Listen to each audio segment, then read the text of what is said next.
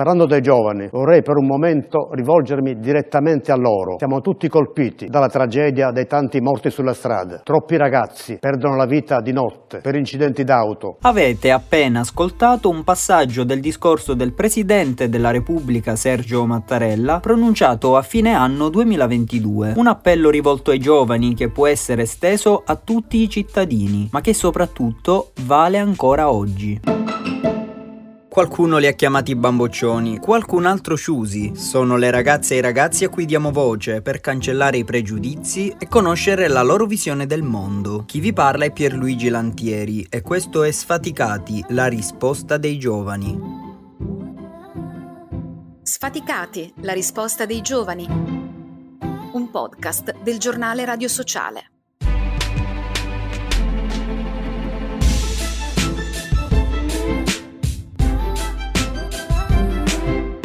Parliamo di mobilità sostenibile. Sono sempre più lontani i tempi delle vespe truccate anni 60 che girano in centro sfiorando i 90, per citare il tormentone dei Luna Pop, un gruppo di giovani ragazzi di Bologna tra cui un Cesare Cremonini in rampa di lancio. Proprio nel capoluogo emiliano ci muoviamo perché da più di una settimana si respira un'aria diversa, in senso metaforico almeno per il momento. Dal 16 gennaio Bologna è la prima grande grande città italiana a diventare città 30. Vuol dire che i limiti di velocità vengono abbassati a 30 km orari nelle strade dove pedoni e ciclisti sono più a rischio. Una nuova normalità che riguarda il 70% delle strade nel centro abitato e il 90% delle altre strade cittadine più densamente vissute. Quali sono i vantaggi di avere una città 30? La sfaticata della settimana è Ludovica Castellani Castellana, studentessa dell'Università di Bologna e volontaria dell'associazione Efesta, età 23 anni. Io ritengo che i vantaggi di avere una città a 30 siano molteplici, a partire dal più banale della sicurezza pubblica di tutti i cittadini, oltre che dei bambini e degli anziani, ma anche di chi per spostarsi come me, per esempio, sceglie di andare a piedi o in bici o in extremis in autobus. La riduzione dell'inquinamento acustico, inoltre, è un altro dei vantaggi, anche delle emissioni tossiche per l'ambiente e secondo me questo basta e avanza per scegliere ogni giorno di avere comunque una città a 30. I costi in generale diminuiscono dai costi costi privati come banalmente fare benzina a quelli più pubblici delle infrastrutture urbane a favore della preservazione della sicurezza pubblica e una diminuzione anche dei tempi di attesa di questi lavori pubblici. Per non parlare poi in realtà anche dei vantaggi collaterali, quale l'incremento della quiete pubblica, della sicurezza appunto, ma anche dell'aumento del valore immobiliare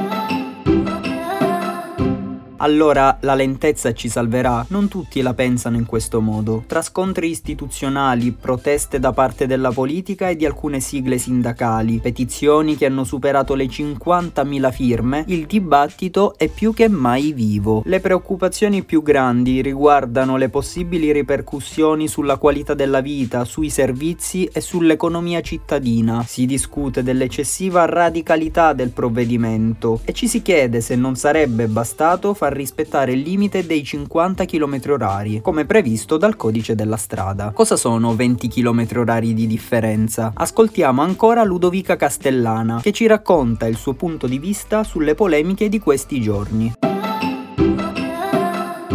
La differenza è tanta e i dati lo dimostrano, infatti grazie agli studi scientifici si nota come per esempio gli incidenti stradali diminuiscono del 25%, l'inquinamento acustico del 50% e di conseguenza anche c'è una diminuzione dello stress stradale. Purtroppo questa nuova introduzione è stata letta dai molti, soprattutto da chi è solito scegliere la macchina per necessità e non come mezzo di trasporto, come un'imposizione e soprattutto un disagio generale che inevitabilmente va a intaccare tutta la città. Però secondo me non si rendono conto invece del beneficio uh, più grande che ne deriva, perché per esempio se anche una piccola percentuale di cittadini si è spronato da questa proposta a scegliere mezzi di trasporto alternativi più ecologici appunto come l'andare a piedi, in bicicletta, in monopattino, gli autobus o comunque mezzi di trasporti pubblici, vorrà dire che secondo me avremmo avuto successo e quindi tutte queste polemiche via via uh, andranno scemando in un certo senso.